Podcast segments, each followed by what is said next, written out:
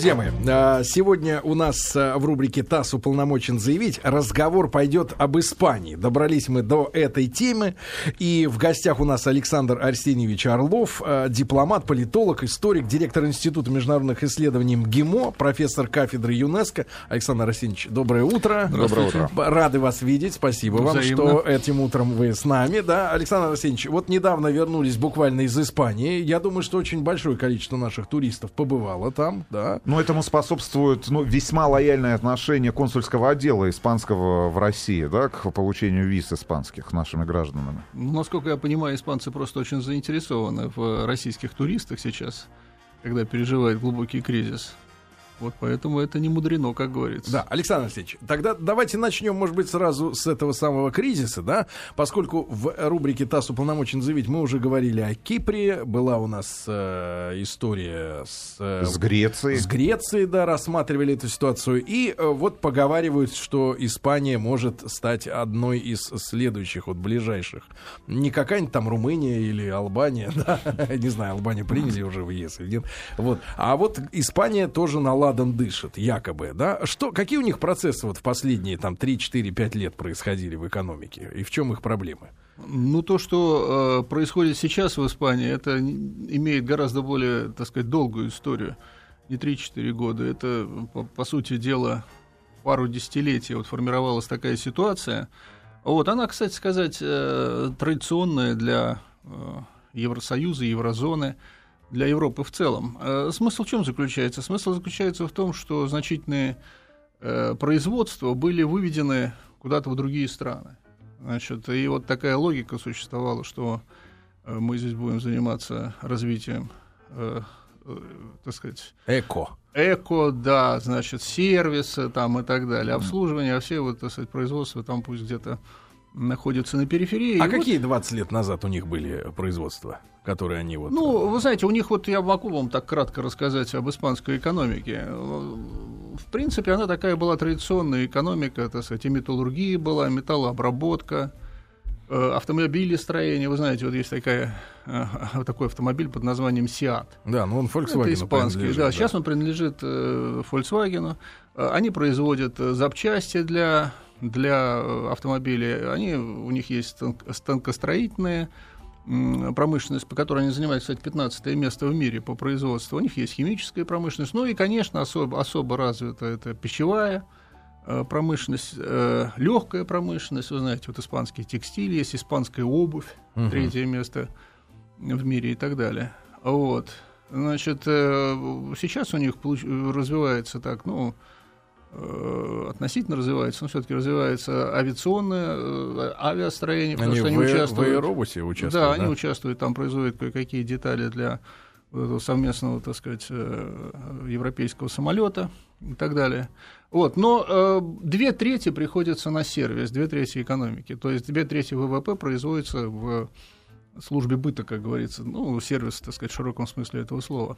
Э, постоянно испанцы говорят о том, что у них отстает Э, наука, недофинансирование. Значит, э, а была такая испанская наука? Да, ну, тоже не было, конечно, особо.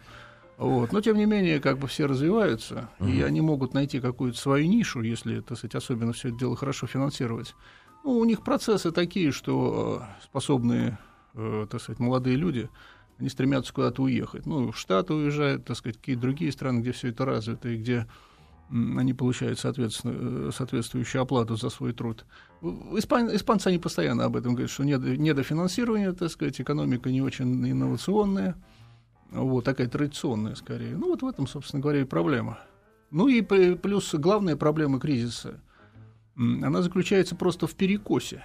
То есть э, испанцы увлеклись строительством э, жилья. Угу. Вот, прежде всего для продажи, так сказать, э, не только самим испанцам, но и, как у них очень модно было говорить, что э, мы вот продаем второе жилье для европейцев, прежде всего для англичан, угу.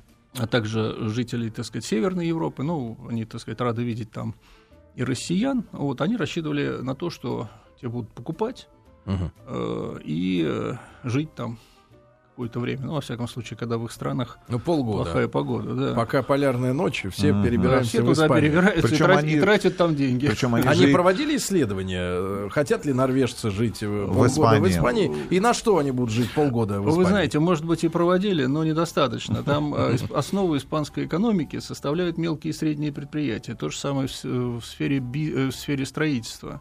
Вот. И у меня большие сомнения, что, так сказать, какая-то средняя фирма, она какие-то глубокие изыскания в этом смысле проводила. Ну, Они вот как бы про- друг за продавалось. другом, да, Да, вот, вот был, была, как вот сейчас принято говорить, тренд или, или тенденция, употребим, так сказать, старинное русское слово, А вот, что покупалось это жилье, ну, вы прекрасно знаете, что до недавних пор, так сказать, вот э, среди, э, э, так сказать, либеральных экономистов э, существовала точка зрения, что кризисы закончились, М. что их больше не будет, и поэтому, так сказать, вот э, сам факт возникновения в восьмом году кризиса, такого глубокого, даже он называется мировой, но, конечно, он не всю мировую экономику охватил, он скорее охватил северные страны, вот, э, оказался большим сюрпризом. Мгм. Это в том числе и для испанцев, которые как бы его не ждали.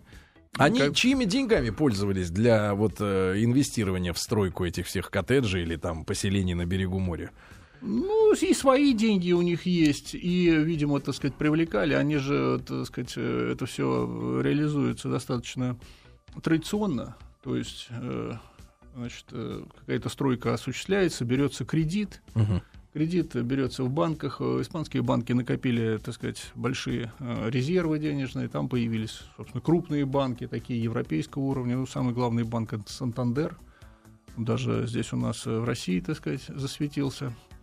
Вот. И э, вот на эти деньги, собственно, там больших инвестиций для строительства какой-то вот урбанизации, вот этой вот, э, так сказать, из э, особняков там не требуется. Но тем не менее, какое количество вот этого построенного, но не, не заселенного жилья сегодня? Вы знаете, я вот видел э, такую цифру, я не знаю, но, видимо, она соответствует действительности в какой-то мере. Это в крупнейших газетах писалось порядка двух миллионов. Отдельных общем, это- объектов. да, отдельных объектов. Это колоссальное, так сказать. И поэтому вот происходит сейчас, э, значит, э, допустим, люди взяли ипоте- ипотечный кредит в банке, они не могут расплатиться, естественно, у них жилье забирают, но сами банки начинают, так сказать, для них проблема, что, Кому что продать? жильем делать, да.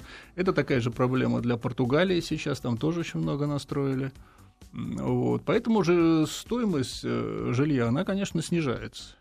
Мгм. Это, это, так сказать... И такой- насколько это для экономики э, всей Испании сегодня проблема большая? Насколько они Ну, рискуют сектор недвижимости. в целом? Вы знаете, ну, э, сектор э, недвижимости, он начнет работать тогда, когда заработает вся экономика. Вот сейчас, э, значит, экономика пр- продолжает погружаться в кризис, как ни странно. Значит, уже идет реальное снижение э, производства, реальное снижение валового внутреннего продукта, это который, вот, что сейчас называется рецессией, ну, так сказать, переводит на русский язык, легкая форма кризиса. Вот пока что, так сказать, там, конечно, таких э, э, в разы, так сказать, снижений нету, но есть э, снижение на проценты.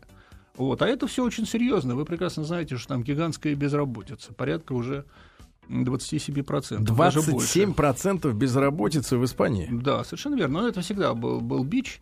Но последние годы держалось где-то в районе 10%, так сказать. Они вообще, 8-10%. мне показалось, очень расслаблены. такой Вообще народ. люди, которые не хотят работать, а учитывая, что в августе, допустим, тот же предприятие Сиата, оно вообще закрывается на месячный ну, отпуск. Там трудно работать в это время объективно, потому что очень жарко. У нас вот. очень холодно бывает, А но люди работают. Люди работают. И мы тратим много денег на не- я бы не отопление. сказал, что испанцы бездельники. Это неправильно. Вот. Они работают, так сказать. Другое дело, что, э, как, собственно, это традиционно сейчас для всей европейской и, отчасти американской экономики, что нерациональное, так сказать, распределение рабочей силы. То есть там один работает, допустим, а сказать, э, большое количество людей, да, оно как бы, так сказать, получает Отдыхает. доходы от этого. Вот. Ну, это, кстати, характерно и для России. А, Вот. И в Испании то же самое. Понимаете, вот, допустим, в сельском хозяйстве Испании вы не поверите, занято 2,3% трудоспособного населения. Большая а, а часть. доход они приносят? Ну, э, а, вот, вот это доход 2,3, заня- занято приблизительно чуть-чуть больше, может быть, но тоже не, не более 10%. Ага. Вот. То есть э, работает реально людей немного, так сказать, понимаете. И вот я говорю, что проблема в том, что все э, переключилось на сферу услуг. Услуг, услуг. Друзья мои, сегодня у нас в гостях Александр Арсеньевич Орлов, э, дипломат, политолог, историк, директор Института международных исследований э, МГИМО. Мы сегодня говорим э, в рубрике «ТАСС уполномочен заявить об Испании». Друзья мои, Александр Арсеньевич Орлов у нас сегодня в гостях в рубрике «ТАСС уполномочен заявить», дипломат, политолог и историк, и директор Института международных исследований МГИМО. Гимо. Мы сегодня о ситуации в Испании говорим. А, понятно, что а, кризис, а, он, к сожалению, не проходит. Удивительные цифры безработицы 27%. А, а, Александр Арсеньевич, а насколько у них социальное государство, как они поддерживают своих безработных? Или эти люди вот как раз на прокормлении у работающих родственников сидят? Что у них вот? Да нет, Испания была традиционно высоко социальным государством. То есть у них э, социальные гаранти... с социальными гарантиями все обстояло очень неплохо плохо. Вот, и люди, так сказать, которые теряли работы, они, они э, шли на биржу труда, так сказать, и там какое-то время получали, в общем, вполне приличную э, пособие по безработице. Вот. Но сейчас действительно это становится очень серьезной проблемой, потому что вот, э, значит, 27% это среди трудоспособного населения, но если мы возьмем молодежь, там значит, 57%, порядка 57% безработных. То есть, короче говоря, что вот вы идете по улице. Что такое, вот, допустим, 27% безработных? Каждый четвертый человек, который встречается, он, значит, потенциально безработный. А среди молодежи каждый второй. Понимаете, но это трагедия. Для молодежи это вообще трагедия по той простой причине, что уже давно значит, они не могут э, купить себе жилье, они не могут создать семью, вот, они вынуждены жить у родителей, э, и все это очень серьезно ударяет, так сказать. То есть не числе... первое поколение так живет? Ну, уже. вот это вот э, не первое поколение, но первое поколение очень так остро это ощутило на себе. Вот. И поэтому, если вы сейчас посмотрите, э, так сказать, на экраны телевизоров, то вы увидите, какие там, ну, у нас это все-таки дозированно показывают, а, так сказать, если вы посмотрите Евроньюз, то увидите, что там вот эти вот социальные волнения, они приобретают достаточно уже такие серьезные стихийные. формы. Ну, не то, что стихийные, там все-таки партийная система давно сложилась, кто-то это все организует там и так далее, но речь о другом идет, о том, что для вот, властей это уже становится серьезной проблемой. А кто сегодня, кто сегодня у них у власти, если учесть, что мы понимаем, что официально монархия, монархия да, у них, да. но это такая же номинальная монархия, как в Англии? Да, совершенно верно, это такая, в общем, номинальная монархия. Другое дело, что э, в свое время, значит, э, вы прекрасно помните, что там был перерыв монархии. Там, да, по-моему, да. если в 31 Ушли на обед. ну да, в 31 году, по-моему, если мне память не изменяет, там, значит, так сказать, был низвергнут, так сказать, монарх, который являлся дедом э, нынешнего короля Хуана Карлоса первого. Потом, значит, там некоторое время было республиканское, так сказать, правление. С 1936 года там началась гражданская война, а потом, значит, наступил франкизм. Угу. Вот. И вот как бы завершая э, свое пребывание у власти, диктатор Франко, он готовил себе замену какую-то своему режиму. Вот. Ну вот выбран был, так сказать, вот нынешний король Хуан Карлос Первый, так сказать, вот тут интересно, и тогда там целая дискуссия велась. Франко вот. считал его преемником? Ну, в общем, конечно, в какой-то мере преемник. Ну, преемник, может быть, не с точки зрения, может быть, он как бы готов, готовил его полити, как политического преемника. Вот это много дискуссий, так сказать, до какой степени Франко значит, верил в то или не верил, что после франкизма, после, после его смерти франкизм будет продолжен, или все-таки, так сказать, начнутся какие-то перемены. Но э, вот э, в тот период же был э, жив его отец, э, нынешнего короля, но тем не менее, так сказать, Франко выбрал сына. Э, сына, так сказать, для того, чтобы сделать королем. А, ну и э, вот самый, так сказать, как бы пик популярности Хуана Карлоса пришелся на 1981 год, когда он, будучи вот, э, формально uh-huh. главнокомандующим всеми вооруженными силами, так сказать, он фактически благодаря э, решительным своим действиям предотвратил попытку э, путча таких сил, так сказать, крайне консервативных в 1981 году, и после этого, так сказать, естественно, он получил, э, приобрел много таких вот очков, что ли, пропагандистских, э, так сказать, завоевал определенную... А при Франко что происходило с экономикой вот в последние десятилетия, там, в 70-е годы? Они... Ну, как вам сказать? В общем, э, при Франко первоначально, первоначально после Второй мировой войны Франко же он, он не участвовал в войне, Испания не участвовала в войне, но она фактически поддерживала, конечно, Германию, Италию и так далее, была их э, союзником. Если вы э, поддерживала помните, Хересом и этим, э, ну, не и только. этой ногой. Если вы помните, что Хамоном. даже так называемая голубая дивизия, состоявшая из испанских фашистов, она воевала на Ленинградском фронте, так сказать, там под Ленинградом, на Волховском фронте. Вот, то есть это не, не совсем номинальное участие, и режим, он, так сказать, был по образу и подобию таких фашистских, ну, во всяком случае, правоконсервативных диктатур э, построен. Вот, поэтому после войны, после Второй мировой войны, режим находился в изоляции политической во всем мире. Uh-huh. Собственно, его так с ним никто дело не хотел иметь там довольно долго. И вышел, вышла Испания из изоляции только лишь в силу того, что началась холодная война, и американцам потребовались базы, базы на территории uh-huh. Испании. Вот. И после этого, значит, так сказать, они э, вот, э, как бы э, приметили есть такой человек, который может помочь. В общем, помочь, да, в чем-то и так далее. Значит, э, в этот период после войны, так сказать, э, вот э, экономика переживала некий период автаркии, то есть опоры на собственные средства, так сказать. А вот где-то как раз в 70 в конце там, 60-х, 70-е годы начался бурный такой рост испанской экономики.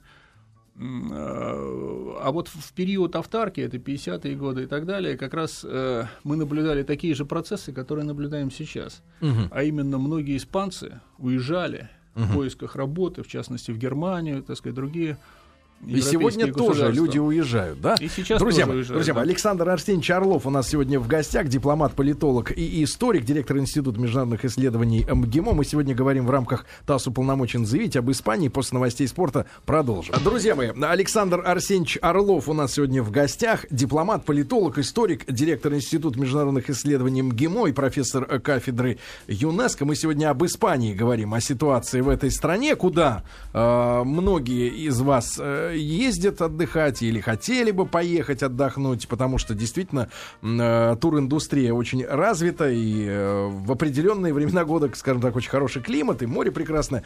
Э, вот. И, и люди не работают. Да, да, да. И 27% безработицы. Александр Арсеньевич, э, если же вкратце поговорить о скандале вот с королевской семьей, да, месяца полтора назад всплыла эта история, ваша точка зрения, вот в чем там вина королевичей? Э, ну, э, история эта она не полтора месяца, она уже тянется довольно долго. Э, вот, но мы там не, не закончили, что вот король Хуан Карлос угу. после событий 81 года он стал очень популярным. Ну и, соответственно, стала очень популярным вся королевская семья. Королева София, кстати, на одну восьмую часть русская. Угу. Вот, она, значит, из греческого королевского дома там и так далее. Ну, в общем, короче говоря, на одну восьмую русская. Э, и э, на определенном этапе, конечно, монархия была неким стержнем этого государства. Там, э, знаете, существуют две такие основные партии политические. Это Испанская социалистическая рабочая партия, это левая партия, так сказать, левые социалисты такие. Ну, сейчас они больше тяготеют центризму, так сказать, а вот исторически были как бы левые социалисты. И э, Народная партия, это такая правая консервативная партия. Э, но э, что случилось в последнее время? В последние э, несколько лет назад произошел такой скандал с мужем Инфанты. Инфанта это дочка угу. короля Кристины, неким господином Урдангарином. Он является был в свое время спортсменом, гандболистом и так далее. Ну, короче говоря, он возглавил благотворительный фонд НОС, называется, и там выявилось Недостача. Хищение, да, э, публичных средств. А на что они хотели собирать денежку? Ну, это благотворительный фонд. Он, по-моему, связан каким-то образом и со спортивной деятельностью, и, и, и с какой-то иной деятельностью. Но ну, вы знаете прекрасно, что благотворительные фонды, они в Западной э, Европе, им как бы зеленая дорога, они практически не облагаются налогами. Вот. Но здесь произошло э, хищение, вот, э, ну, в данном случае это, конечно, еще суда не было, и э, я просто фабулу вот, так сказать, uh-huh. обвинений, которые о, о больших высказываются. Да, речь. порядка 6 э, миллионов э, евро. Для Испании это гигантская сумма. Вот. И для других стран, может быть, нет, но для Испании гигантская. И, э, значит, на эти деньги там был построен какой-то особняк, по-моему, в стиле э, такого дворца, так сказать, в Барселоне. Ну, во всяком случае, то, что я читал. А, ну то есть не вывезли э, в офшор. Ага, да, оставили да, у себя все. Ну, да, вот. Ну и вот это служит теперь, так сказать, поводом для разбора, как говорится, прокурорского.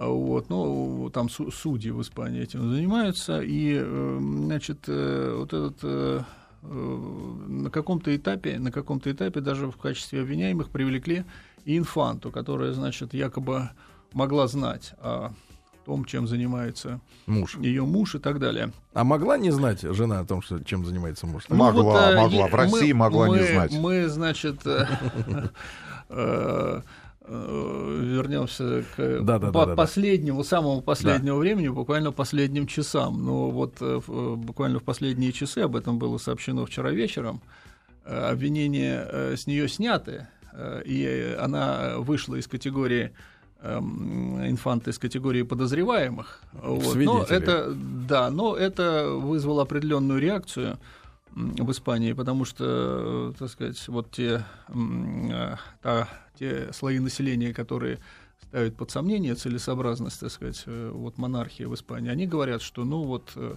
какая же у нас демократия, когда, значит, все-таки члены э, королевской семьи... Не подсудны, да? Они не подсудны, да. Угу. Вот, ну, вот, вот это, как бы, так сказать, ситуация на сегодняшний момент. А муж, она с ним развелась или все еще нет, нет, она, верна ему? она находится с ним в браке, единственное, что он находится Под на территории Соединенных Штатов Америки. А, как бы, и вот, они ну, по, во всяком по случае, в браке. Во всяком случае, по, по информации, так ага. сказать. Хотя, э, вот если посмотреть э, Э, на экраны телевизоров, так сказать, и там показывают, то он вроде как бы при, при, прибывает, так сказать, приезжает для участия вот, э, в соответствующих следственных действиях и так далее. Угу.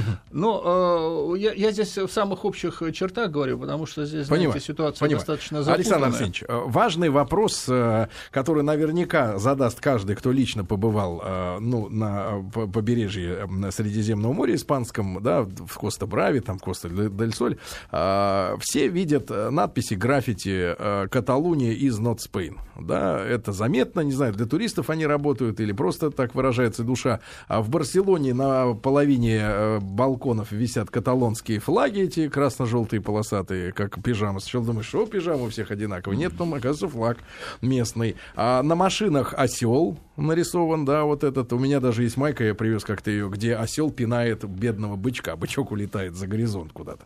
А, ну, а бычок это Испания, да, да. А, Есть Катал... страна басков, да, как у них там дела с сепаратизмом сегодня обстоят? Потому что мы помним э, и теракты, да, которые происходили в Испании. Ну, в, в том же Мадриде. Э, да, и вот э, сегодня какая ситуация? Потому что Каталония, я так понимаю, самый промышленно развитый да, район Испании. Да, на, дан, на данном этапе, да. Ну, как вам сказать, сепаратизм э, и национализм, а, так сказать, как следующий этап сепаратизм, он, э, в общем, э, в течение последнего столетия, я бы сказал, он постоянно заявляет о себе. Ну, больше, конечно, все слышали, так сказать, о стране басков, потому что там действительно вот э, действовала это. это, да, которая как бы э, формально даже еще не самораспустилась. Она в конце 2011 года заявила о том, что прекращает вооруженную борьбу. Вот, и даже более того, а вот вчера, по-моему, на территории Франции была задержана последняя, ну, или одна, может быть, из последних, так сказать, группировок, которая занималась складированием оружия. Вот. Uh-huh. Значит, что касается вот этих вот националистических настроений в Каталонии, они существуют давно. Э, но, как вы прекрасно знаете, они, э, э, это явление обостряется в периоды, так сказать, Выборов. кризисов там, и так далее, кризисов прежде всего. Угу. И действительно сейчас, когда в Каталонии вот, вот эта сложилась ситуация, так сказать, достаточно сложная экономически, то есть там здесь, может быть, как говорится, аналогии, они не совсем правильные, но, допустим, если взять за модель Советский Союз, здесь очень много общего, так сказать, то Каталония это как бы похоже очень на Украину. Вот. И в значительной степени, э, конечно, так сказать, от того, как будет решен вопрос с национализмом и сепаратизмом в Каталонии, будет зависеть и стабильность, так сказать, всего испанского э, государства. Ну, чтобы Но самое интересное, да, я вам скажу, угу. что, что, конечно, сейчас значительное количество каталонцев поддерживает идею отделения, отделения да, чего не было раньше. Вот сейчас у власти там находится такая э, значит, националистическая такая консервативная, ну, правоцентристская э, коалиция, сою, конвергенции союз она называется. Вот это правые, значит, правые националисты. Их поддерживает даже, э, вот, э, по сути дела, левая такая радикальная достаточно партия, левые, левые республиканцы Каталонии, которая в свое время, там, в период гражданской войны, даже была у власти в, этой. Поддерживают вот э, остатки э, коммунистов, которые остались. Мгм. И даже поддерживает отделение э, Испанской социалистической рабочей партии, но это как бы автономная партия. М, Социалистической партии Каталонии. Они тоже не занимают четкой позиции. По сути дела, единственная партия в Каталонии, которая четко и ясно выступает против э, сепаратизма, это вот отделение Народной партии, то есть, э, которая сейчас находится у власти э, в Мадриде. Мгм. Поэтому э, ситуация достаточно сложная. Значит, вот это правительство, так сказать, образованное э, э, вот, эти- вот этой коалиции конвергенции и союз в Каталонии, значит, ведет дело к проведению референдума об отделении. Он должен состояться, возможно, в следующем году или там Мгм. Через, через год. Но так сказать. каталонцы сильнее отличаются от испанцев этнически, чем украинцы от русских, я так Вы знаете, понимаю. они этнически вообще никак не отличаются. Никак. Потому что э, вот что такое э, вот, э, население Испании? Я вам просто очень кратко расскажу, что э, там жили в свое время иберийские племена. Потом туда, значит, пришли кельты. Но это се- северо-запад страны. Возникла даже такое, такое на- народность, что ли, кельты-беры. Вот. Потом там появились, э, значит, э, карфа- карфагеняне, э, так сказать, греки, финикийцы там и так далее. Потом произошла романизация, то есть это когда римляне туда Мгм. пришли, фактически захватили всю Испанию, откуда латинский язык и так далее. Да. Вот. Потом, значит, вестготы пришли, это германские племена, ну и так далее. И, в общем, в результате вот этого всего, потом, значит, были, соответственно, арабы Мгм. в течение восьми веков, до того, как произошла вот эта вот, значит, реконкиста. То есть э, вот, вот от смеси вот этой вот образовались, э, образовался нынешний э, испанский, испанский народ, грубо говоря, народ, который живет в Испании. И э, тут говорить о том, что этнически каталонцы отличаются от испанцев, это абсолютно э, неправомерно. Но Другое язык другой- другой. э, Язык другой, да, но это в период, знаете, вот как всегда, феодальной раздробленности. И э, это связано было прежде всего с э, тем периодом, когда часть Испании была, находилась, так сказать, под властью арабов, Мгм. особенно, так сказать, южная часть. А э, вот эта вот часть Каталонии, она больше как бы была близка, так сказать, к, к франкам, значит, и существовала так называемая испанская марка, то есть это э, каталонские, вот если сейчас говорить каталонские княжества, которые как бы обеспечивали, так сказать, э, границу с, э, с юга вот этого франкского государства. Э, Вот. вот тогда, собственно говоря, и появился вот этот вот э, язык, несколько отличающийся от испанского. Но, Есть- но основа латинская этих Есть языков. шансы у Каталонии действительно отделиться, э, и как Евросоюз допустит вот дробление внутри себя стран? Ну, Евросоюз э, заявил, что он это не поддерживает, эти процессы. Потому что э, чисто юридически в этом случае э, Каталонии, если она разгласит независимость, придется в- как бы отделиться и, по- и, и вступать в Евросоюз, э, будучи, так сказать, самостоятельным э, А на это субъектом наложит международного вето права. Испания. Да, это Испания может, так сказать, наложить вето и так далее. Конечно, конечно, вот с точки зрения, как бы зная это государство, целостное государство, где, э, знаете, оно, конечно, многоликое э, государство Испания, так сказать, но оно сложилось исторически. Там э, сложилась экономика, э, значит, так сказать, сложилась политическая, политическая структура и так далее. Конечно, это была бы в значительной степени трагедией для, для Испании и так далее. Вот. Но э, отделиться теоретически, конечно, может. Собственно, по Конституции, по Конституции этого сделать нельзя, потому что Испания это не федеративное государство, Испания это государство автономии, так называемое. Но э, вот э, референдум уже практически назначен. Мгм. Вот если, допустим, э, итоги референдума будут позитивными для сепаратистов, э, ну, значит, так сказать, будут делаться какие-то дальнейшие шаги, понимаете? А испанцы, Всё это не так просто. если очень коротко, испанцы в Каталонии действительно меньшинство? Те, Ну, которые- конечно, конечно. Но Каталония в последние годы э, просто стала многонациональным государством. Понимаете, туда многие приезжают там э, и арабы, так сказать, традиционно, и какие-то другие, так сказать, национальности и так далее. И все они говорят по-испански.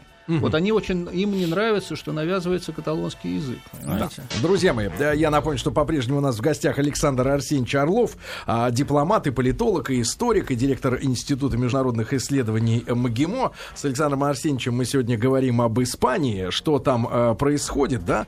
А, Александр Арсеньевич, а, важная тема вот относительно прошлого достаточно давнего, да, завтра у нас светлый праздник Победы, и примерно к тем же э, годам, чуть-чуть раньше, относится гражданская война в Испании. У них после того, как победили все-таки франкисты, а, при, произошло на, национальное примирение внутри, э, политическое и, собственно говоря, военное, ну вот в целом, или произошла расправа над побежденной стороной, э, вот над теми, кто оказался проигравшими тогда? Ну, первоначально, конечно, произошла расправа, потом, э, собственно, э, как бы считалось, что произошло национальное примирение, и, э, собственно, показателем этого был вот этот вот так называемый транзит, демократический транзит, Э, в, постпро... Э, в постфранкистский период, который поддержали абсолютно все политические силы, э, так сказать, не франкистские, там и левые, и правые, и, центристы,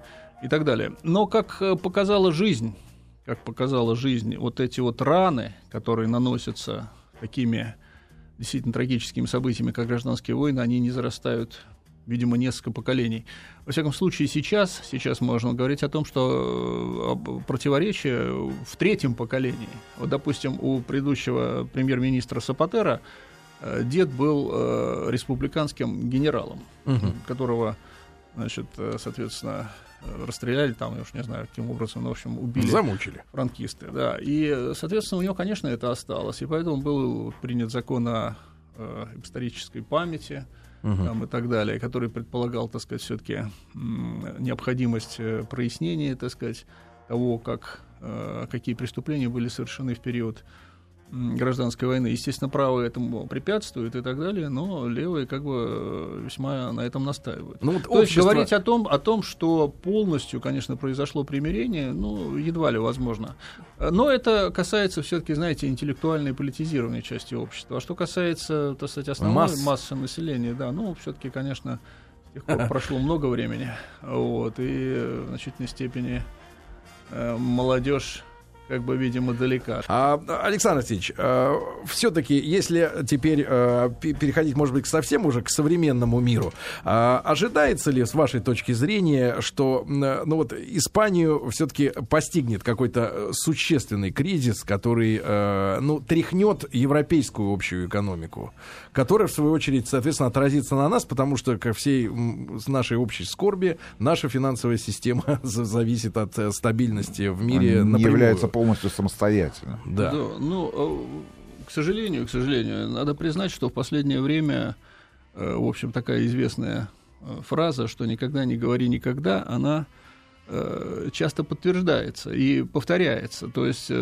прогнозировать так вот однозначно, что ничего быть не может, так сказать, нельзя. Но другое дело, мы должны из чего исходить, что вы правильно сказали, что значение экономики, вообще Испании в целом и ее экономики для стабильности Э, Евросоюза, еврозоны, оно имеет критическое значение. Ну и да, это я, не экономика Кипра. Да, я думаю, так сказать, там будет сделано все возможное, чтобы в Испании все-таки такие события не произошли. Ну, вы знаете, что экономика Испании это пятое место в Евросоюзе, двенадцатое место в мире. Это одна из крупнейших экономик. Вот, поэтому, представляете, если там произойдет какой-то крах там, и так далее, то это последствия действительно будут очень серьезные, в том числе и затронут нашу страну. Но пока что э, они не идут э, так критично по э, краю пропасти, э, чтобы Ну, как вам сказать, в общем, э, вот эта народная партия, так сказать, консервативная, она все-таки взяла э, первоначально за модель то, что рекомендует мадам, мадам Меркель э, из Германии, вот это проведение политики жесткой экономии. Но за это критикуют э, сильно, так сказать, в Испании. Почему? Потому что политика жесткой экономии действительно подтверждается, не дает возможности раскрутить, так сказать, экономику. Вот. И, э, То есть она зажимает и кризис, и развитие да, одновременно. Она, она не дает возможность, так сказать, вливаться вот каким-то средством, так сказать, не дает возможность э, развиваться мелкому и среднему бизнесу, который является основой, по сути дела, испанской экономики. В общем, э, механизм экономики никак не, не, не, не начинает работать. И это, конечно, очень волнует испанцев. Поэтому да. здесь, в этом, собственно говоря, и ключ к проблеме. Да, да. Александр Орлов был у нас сегодня в гостях, друзья мои. Дипломат, политолог, историк, а директор Института международных исследований МГИМО. Александр Арсеньевич, вас с наступающим праздником. Всех Спасибо. наших слушателей с, с праздником, друзья мои. День Победы завтра. По- встретимся после праздника. Спасибо, большое успехов.